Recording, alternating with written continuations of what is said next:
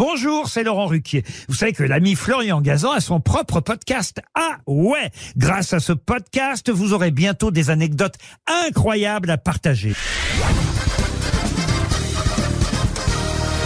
Salut, c'est Florian Gazan. Dans une minute, vous saurez pourquoi la ville de Lille porte vraiment bien son nom. Ah ouais?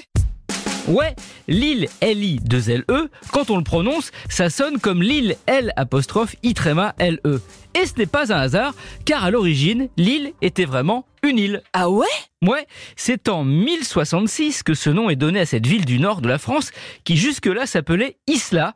En latin, ça veut dire île, et c'est ce que c'était, car le cœur originel de la ville, un peu comme à Paris, c'était une petite île cernée par une rivière, la Deule, un cours d'eau stratégique, car il reliait deux régions commercialement riches, la Champagne en France et la Belgique flamande.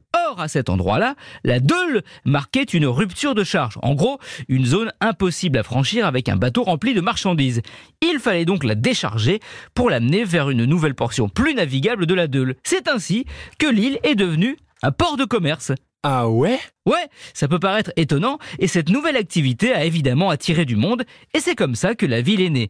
Et s'est étendue au-delà de cette petite île, qui le reste jusque dans les années 30, où l'industrialisation a engendré une pollution extrême des canaux, devenus dangereux pour la santé des Lillois, avec des mauvaises odeurs et surtout des risques d'épidémie.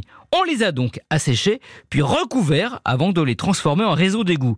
On a du coup détruit les ponts nombreux à l'époque dans l'île, il n'en reste plus dans le centre-ville, mais certains noms de rues et de lieux attestent qu'ils ont bel et bien existé, comme la rue du pont de Noyelles ou le square du pont Neuf. Mais il y a depuis quelques années la tentation, donc l'île de la tentation, de faire renaître ces canaux dans la ville. Bon, ça coûterait plus de 40 millions d'euros, donc ce projet risque de tomber à l'eau. Merci d'avoir écouté ce podcast. Retrouvez tous les épisodes de Huawei sur l'application RTL et sur toutes les plateformes partenaires. N'hésitez pas à nous mettre plein d'étoiles et à vous abonner. À très vite